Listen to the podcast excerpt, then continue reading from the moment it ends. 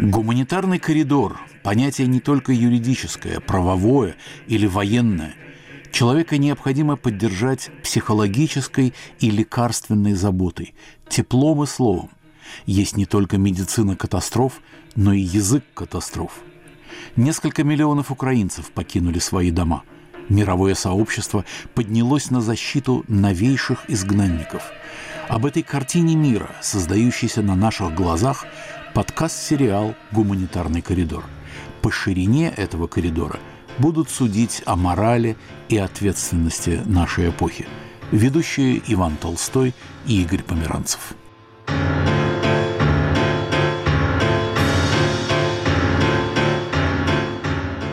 Коллега Игорь Померанцев вернулся из Черновцов и привез запись беседы с писателем и журналистом Сергеем Воронцовым. Сергей, я давно читаю ваши статьи, ваши эссе, ваши наблюдения.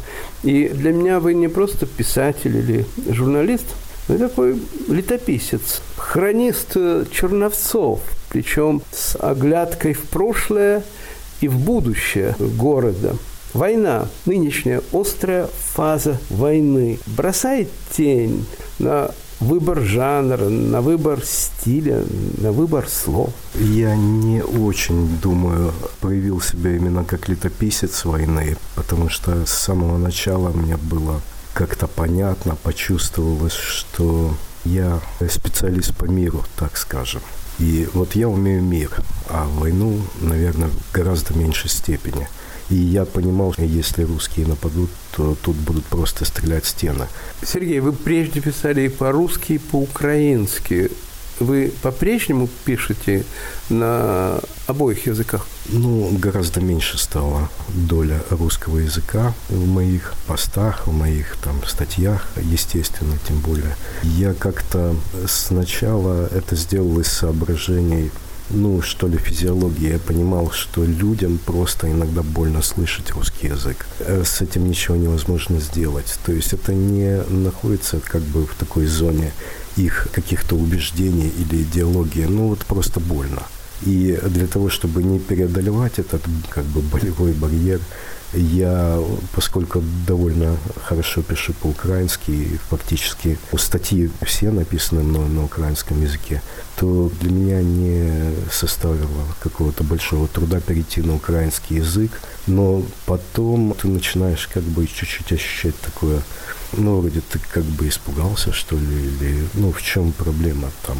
Как бы ты чуть-чуть предал язык, но все-таки нет.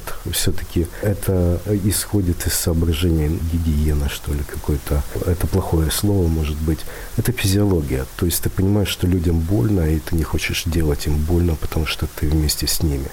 Тебе не сложно это. Я думаю, что некоторым людям это сложно, они продолжают писать по-русски. И, в принципе, это тоже принимается на самом деле.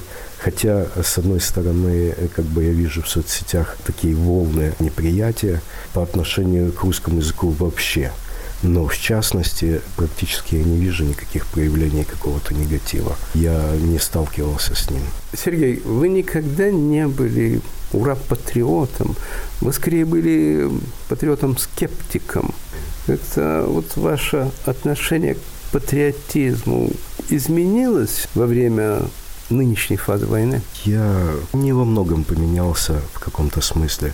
Мне кажется, что проявление патриотизма вот мне очень нравится. Оно состоит в таком повышенно теплом отношении друг к другу, которое очень ярко ощущалось в самом начале войны где-то в марте, в апреле, когда ты приходил в магазин, ты чувствовал просто, что люди хотят сделать тебе, ну, чуть-чуть лучше, чуть-чуть теплее, чем обычно.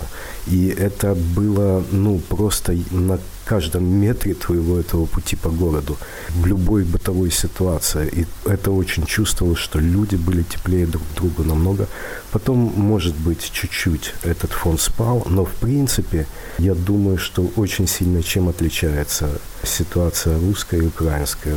Ну вот я недавно ехал в троллейбусе, и там вышла какая-то пара. Мужчина был пьян и обижал женщину. И как-то там еще дети их были. И э, водитель троллейбуса решил выйти и, в общем, как-то навести порядок, защитить эту женщину. То есть он хотел, чтобы при нем не было несправедливости. И это чувство, оно как-то вот очень сильно, по-моему, распространено. То есть люди хотят чуть-чуть рискнуть с тем, чтобы утвердить, что у нас будет справедливо, у нас будет по-настоящему. Он вышел, и действительно эта история там закончилась, ну, относительно благополучно. Он защитил эту женщину, она села обратно в троллейбус, там этот пьяный мужчина пошел дальше. Но таких случаев довольно много. То есть когда человек хочет, чтобы в мире стало чуть-чуть лучше, что-то исправилось. И он готов что-то для этого сделать. И вот эта вот интенция почти в каждом человеке, по-моему, живет сейчас. И в том, как вот в этом волонтерском движении, и в том, как люди пытались там как-то устроить беженцев, ну и в очень других многих вещах. У вас, судя по вашим текстам, особые, я бы сказал, близкие отношения с городом. Я разговаривал с черновицким психиатром. Она сказала мне, что уровень неврозов и психозов в городе очень повысился. Но она психиатр, она специалист, она помогает своим клиентам. Вы чувствуете эту новую нервозность? Я думаю, это прежде всего связано даже не со стабильностью какой-то, которая в Черновцах. Есть ощущение какой-то определенной стабильности. Я не думаю, что вот это вот ощущение там краха там возможного или непосредственной встречи с врагами каким-то образом так влияет. Скорее, тут э, какая-то другая причина. Ее, наверное, вот именно психиатр и может знать, так скажем. Мне кажется, что самое Сильное такое влияние оказывает, конечно, вот эта постоянная похоронная лента. Когда ты ее смотришь, ты видишь, что какие молодые ребята красивые, сколько в них будущего, сколько в них силы. И они умерли. И, в общем, это горе людей вокруг оно, не, конечно, невероятно влияет, тем более, что, ну, и вообще, по-моему, смертность увеличилась, люди стали довольно часто умирать, это какое-то такое удобное время для смерти, что ли. Вот это вот невыносимое убийство лучших, оно как-то, наверное, очень тяжело влияет на психику, то есть думаешь, ну, когда это закончится, почему такая несправедливость? Особенно какие-то сообщения о убийстве мирных жителей, детей – Например, моя подруга там первые какие-то две или три недели была в шоке, действительно настоящем шоке от сообщений о гибели вот детей и женщин. Это было не слишком заметно, но в принципе вот было видно, что что-то случилось, что-то сломано. И только потом уже так постепенно э, как бы человек вернулся в какое-то нормальное состояние. В Черновцах много переселенцев можно сказать, беженцев. Вы чувствуете их присутствие, вы замечаете их присутствие, что они принесли, что они привнесли в атмосферу города. Они носители чего? Вначале это было трудно не заметить, потому что приехало много киевских э, ребят и харьковских, и город просто увеличился в два раза буквально. И им надо где-то было проводить время, и они ходили по Кобылянской, которая, вероятно, достигла своей наполненности просто каких-то даже не лучших времен, а времен, которых и не было, по всей видимости. То есть это были такие толпы людей, они приходили там в кафе, они заходили в книжные магазины, которые свой бум пережили, и там выток увеличился в несколько раз в книжных магазинах. И это было очень заметно. Потом, ну, просто, то есть было видно, что гуляют люди с такими немножко чужими лицами, что ли, в каком-то смысле. Немножко по-другому одетые, немножко по-другому говорящие. Ну, мне понравилось, потому что вот эта вот разбавленность такая, она, в общем, придала какое-то разнообразие, потому что, ну, когда один и тот же состав, условно говоря, людей, которых ты встречаешь, выходя в центр города, это, в общем-то, приедается. Тут ты выходишь и видишь, что этих людей ты просто никогда в жизни не видел. И довольно много им помогали достаточно бескорыстно. Там какая-то часть, конечно, попала под маховик корысти какой-то определенной, но большая часть, я думаю, осталась именно под впечатлением бескорыстности. Хотя, ну, жалобы были, да, у людей. Потом они довольно быстро начали уезжать, киевские уехали где-то через месяц. Харьковские еще немножко живут, но их уже так намного меньше заметно. Появились даже нищие, как бы, вот это удивительно. Переехали же все социальные, как бы, слои населения – и ты вдруг увидел вот этих вот подкиевских нищих каких-то.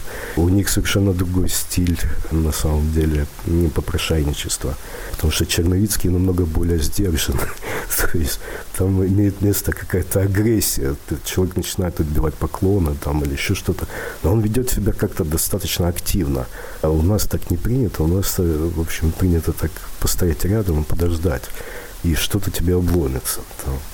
Здесь, и это немножко раздражало, вот эта вот разница культур попрошайничества, что ли. Ну и да, показалось, что если часть этих людей остается, а часть этих людей остается, по всей видимости, конечно, лицо города, оно поменяется, но мне кажется, что это пойдет на пользу. Сергей, до сих пор ракеты, бомбы, бомбардировки обходили стороной город. Как город переживает это. Город чувствует, что он исключение. Да, безусловно. Это как бы радость э, и в смеси с таким шоком и избранничества, что ли. Потому что, в принципе, ну, по-моему, нет ни одной области, которая бы избежала а, каких-то ракетных ударов, за исключением Черновицкой. Были эти первые какие-то тревоги, которые воспринимались достаточно адекватно на самом деле. То есть люди шли в эти какие-то углы, там э, готовили какие-то вот эти вот сумки с самым необходимым. И как бы они немножко почувствовали эту ситуацию, но потом из-за того, что не было конкретно каких-то попаданий, хотя говорил, по-моему, губернатор говорил, что были сбиты какие-то ракеты и упали где-то над Днестром там. Но, в принципе, стало немножко легче.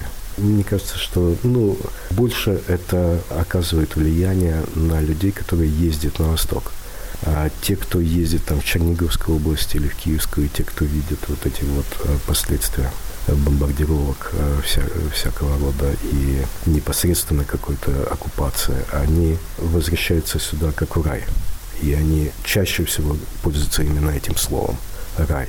У нас в Черновицкой области рай – у нас на Буковине это райские какие-то места. Я называю это филиалами рая. То, что они видят, это просто невыносимо видеть, насколько они это пересказывают.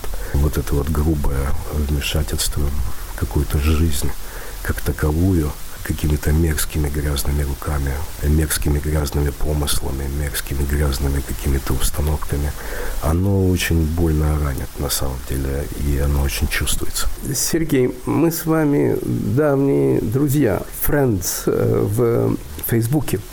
Мне кажется, что тон постов в Фейсбуке сильно изменился, и что жанр дискуссии вступает все чаще место жанру полемики. Греческое происхождение этого слова «война». Фейсбук, социальные сети, мне кажется, стали гораздо воинственней. Вы часто публикуете свои зарисовки, эссеистику в Фейсбуке. Вы реагируете на засилье жанра полемики? Нет, пожалуй, нет. Во-первых, я то, что я сказал, вот я решил выбрать вот эту вот линию. Даже не выбрать линию, я просто понял, что я специалист по миру, так скажем. И вот я умею мир, я не умею войну, это в данной ситуации. Может быть, это не очень хорошо, но человек должен заниматься тем, что умеет на самом деле, по-настоящему. И то, что сегодня, может быть, не очевидно нужно, там, скажем, и не так востребовано, оно через какое-то время, через месяц может оказаться очень остро востребованным и очень остро необходимым. И я живу именно в этом ощущении. Мне кажется, что оно так скажем, правильное, оно прогностически правильное, потому что вряд ли эта ситуация будет длиться достаточно долго. Что касается там людей, которые, во-первых, я не вижу у себя в постах этого, потому что, по всей видимости, люди приходят те, которые, наоборот, не склонны к этой самой полемике и к войне, и они пришли подышать чуть-чуть другим так скажем. Поэтому, а что касается людей, которые я вижу, они очень воинственно настроены. Я вижу, что и они видят мои посты, И, может быть, их что-то раздражает, но они никогда это не пишут на самом деле. В реальности оказывается, что их это не раздражает. Пишут какие-то люди, которые находятся на переднем крае. У меня есть знакомые, которые сейчас именно находятся на фронте. В принципе, они очень позитивно к этому относятся. Для них это тоже какое-то такое... То есть они бы не хотели этой вечной полемики. Вот это меня радует. Вы не опасаетесь потерять читателей, стать неактуальным? Ой, я никогда вообще не опасался стать неактуальным, а потому что мне кажется, что надо быть актуальным для себя, для самого себя. Во-первых, ты не можешь ее придумать, условно говоря. Ты либо актуален, либо нет на самом деле. Ты не можешь это изобразить. Если ты испытываешь некие актуальные чувства, то люди это чувствуют и сразу реагируют на это. Нет, ну это в последнюю очередь меня интересует, потому что как-то война вообще, она сдвинула эти все стратегические какие-то такие соображения, там, как меня увидят, там, и так далее, она абсолютно на задний план. То есть это неинтересно ни в какой степени. Внутри и ты просто ведешь себя достаточно естественно, не думая об актуальности или неактуальности. Мой коллега Игорь Померанцев беседует с черновицким писателем и журналистом Сергеем Воронцовым.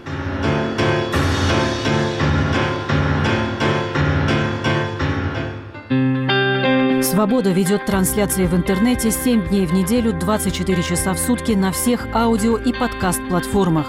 Слушайте нас круглосуточно на спутнике Eutelsat Hotbird 13B. Информация о настройке на сайте свобода.орг и его зеркалах. Наши радиопрограммы ежедневно с 21 часа до полуночи по московскому времени транслируются на средневолновой частоте 1386 кГц. Радио «Свобода» – ваш свободный голос.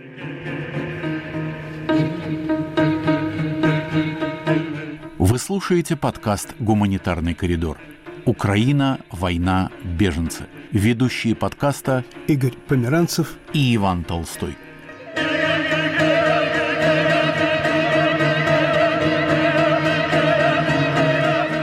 Черновицкий писатель и журналист Сергей Воронцов. С ним беседует Игорь Померанцев. Вы не потеряли каких-то прежних друзей, а может быть, вы обрели новых? Нет, э, я бы так не сказал. Я думаю, что совершенно круг, который сформировался, он только стал чуть-чуть более сцементированным. Пожалуй. Я, я помню первые дни войны, когда ты думал, что от тебя требуются какие-то особые реакции и какая-то особая линия поведения. Я пошел в какой-то волонтерский пункт, помогал там ребятам что-то грузить и так далее. То есть пытался поучаствовать в общем таком движении. Но я потом, когда оглянулся, я увидел просто, что когда этим занимаются десятки, сотни тысяч людей, то тебе дают в каком-то смысле право на освобождение. То есть ты понимаешь, что ты не самый лучший грузчик, и ты можешь спокойно уйти, потому что их там просто сотни. Ты так влился в этот поток, но ты понимаешь, что тебя освободили от этого потока, и поэтому каких-то, может быть, из этого какой-то новый круг. Я помню, что приходил и устраивал каких-то своих знакомых из Киева. В Черновцах им нужны были какие-то матрасы, я приходил в эти волонтерские пункты, там сидели совершенно молодые ребята, такие мальчишки и девчонки. И ты на них смотрел, и вот тебе казалось именно то, что их невовлеченность в эту войну, она потрясает гораздо больше, то есть, ну, вот это их наивность, что ли. Они даже через какое-то время, они не в состоянии понять именно происходящее и бедствие, может быть, не в силах его впустить в себя в силу каких-то там законов молодого сознания, и ты в то же время понимаешь, что эти ребята могут через неделю, через две пойти по военкоматской повестке и быть на самом переднем крае, там, среди снарядов и среди невероятной опасности.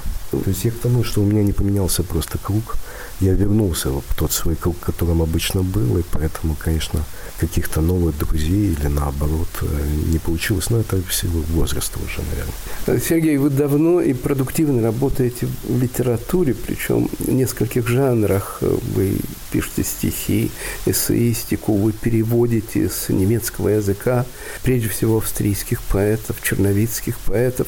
У вас есть отношение к вот этой новой стратегии и тактики отрицание культуры врага. Вообще говоря, э, какое-то мое знакомство с какими-то источниками, черновицкими мемуарами, там, они узкие, с одной стороны, казалось бы, с другой стороны, это люди довольно высокого уровня, э, как бы, и высоких каких-то статусов там в культурном мире.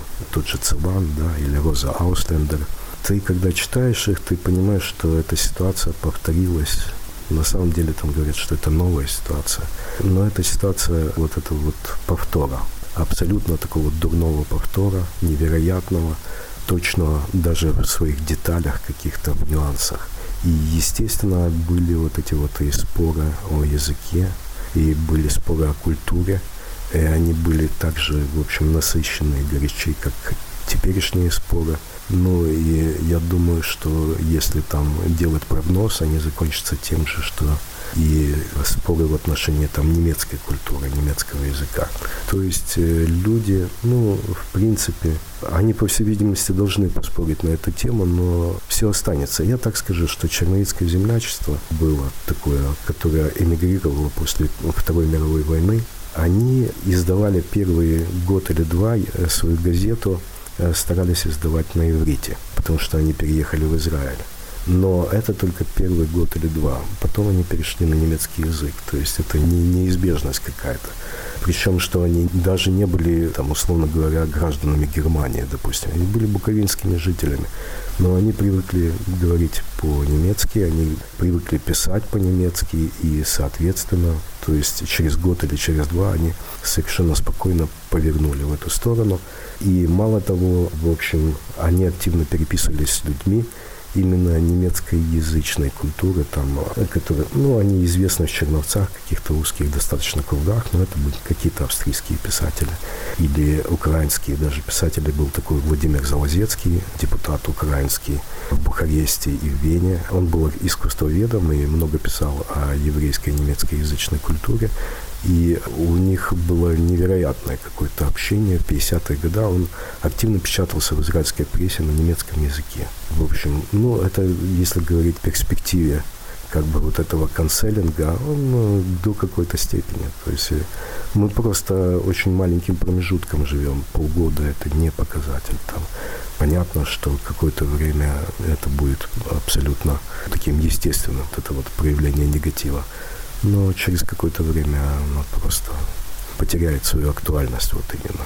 Сергей, э, огромное спасибо и до встречи после победы в Черновцах. Это обязательно. Собеседником Игоря Померанцева был черновицкий писатель и журналист Сергей Воронцов. Игорь Померанцев сейчас со мной в пражской студии «Свобода». Игорь, вы, можно сказать, сразу с корабля на бал из Черновцов в Прагу. Вы были в Черновцах на фестивале или на чтениях, которые назывались Черновицкий меридиан или меридиан Черновцов. Что вообще это за действо и в качестве кого вы там были? Это традиционный поэтический фестиваль, немецко-украинский. И поскольку я один из отцов-основателей, то я не бросаю своего ребенка. Ну, сейчас идет война, активная фаза войны, но вот так принято в Черновцах читать стихи в сентябре. Просто на этот раз э, вот это событие называлось не фестиваль, фестиваль праздничное слово, а поэтические чтения. Вы читали ваши стихи там? Я читал э, стихи, и я открывал фестиваль на украинском языке. Это не просто язык, который я люблю, но я его учил. Я прочел сотни книг на украинском языке. Это были и приключенческие романы, и фантастика, но не только. Например, роман Селина «Путешествие на край ночи» был сначала переведен на украинский язык, это, по-моему, 33 год, а потом уже на русский. Так что у меня богатый багаж. Я охотно говорю по-украински в Украине. Позволите нашим слушателям послушать, как вы звучите на українському язикі? Що ви маєте на увазі? Слухайте, ви як дитина, яка питає, ти дитині скажеш, слухай, я знаю англійську мову, а скажи щось на англійській мові. Ну вот я вам сказал несколько слов по-украински. А теперь стихи. На каком они будут звучать? Я э, привез стихи, они из э, цикла «Ампута». Ампута – это обрывок слова ампутации. Я сочинил эти стихи после начала войны в 2014 году. Это стихи о увечьях, прежде всего физических и психологических увечьях и ранениях украинских солдат. И вот это там главная тема тело Украины и тело солдата. Добежав до Афин, Филиппит воскликнул «Победа! Победа!» и, если верить Плутарху, испустил дух. Это неправда. Дух жив. Филиппит снова привязывает ремнями подошву к ступне, смазывает протез и бежит. От марафона до Харькова 42 километра 195 метров. Он бежит мимо братской могилы греческих героев, по Сумской, мимо городка Неа-Макри, по проспекту Науки, мимо афинского пригорода Ставрос, по саду Шевченко, чтобы на финише прохрипеть, выдохнуть, прошелестеть. Победа! Победа! Мы сбросили персов в море. Игорь, а может быть что-то поразило вас на этих чтениях в Черновцах? Меня поразило, во-первых, что стихи и поэзия уже вошли в состав воздуха. Знаете, есть такое украинское слово «брыныть». Это значит звенит. Вот, вот эти стихи звенят. Но на меня самое большое впечатление произвело выступление немецкой поэтессы. Она читала стихи перед студентами. Ее переводил германист, профессор. И вдруг посередине чтения а, она начала плакать. И профессор замер. И вдруг я услышал, как в зале тоже начали плакать. Ну, она как-то взяла себя в руки и продолжила чтение, и после чтения к ней подошла украинка, слушательница, и сказала ей, спасибо вам за ваши слезы. То есть даже не за стихи, а за слезы. И вот так в Черновцах в сентябре 2022 года встретился немецкий верлибр и украинское голосение. Это значит причитание, плач. Такая встреча. Спасибо, Игорь Померанцев.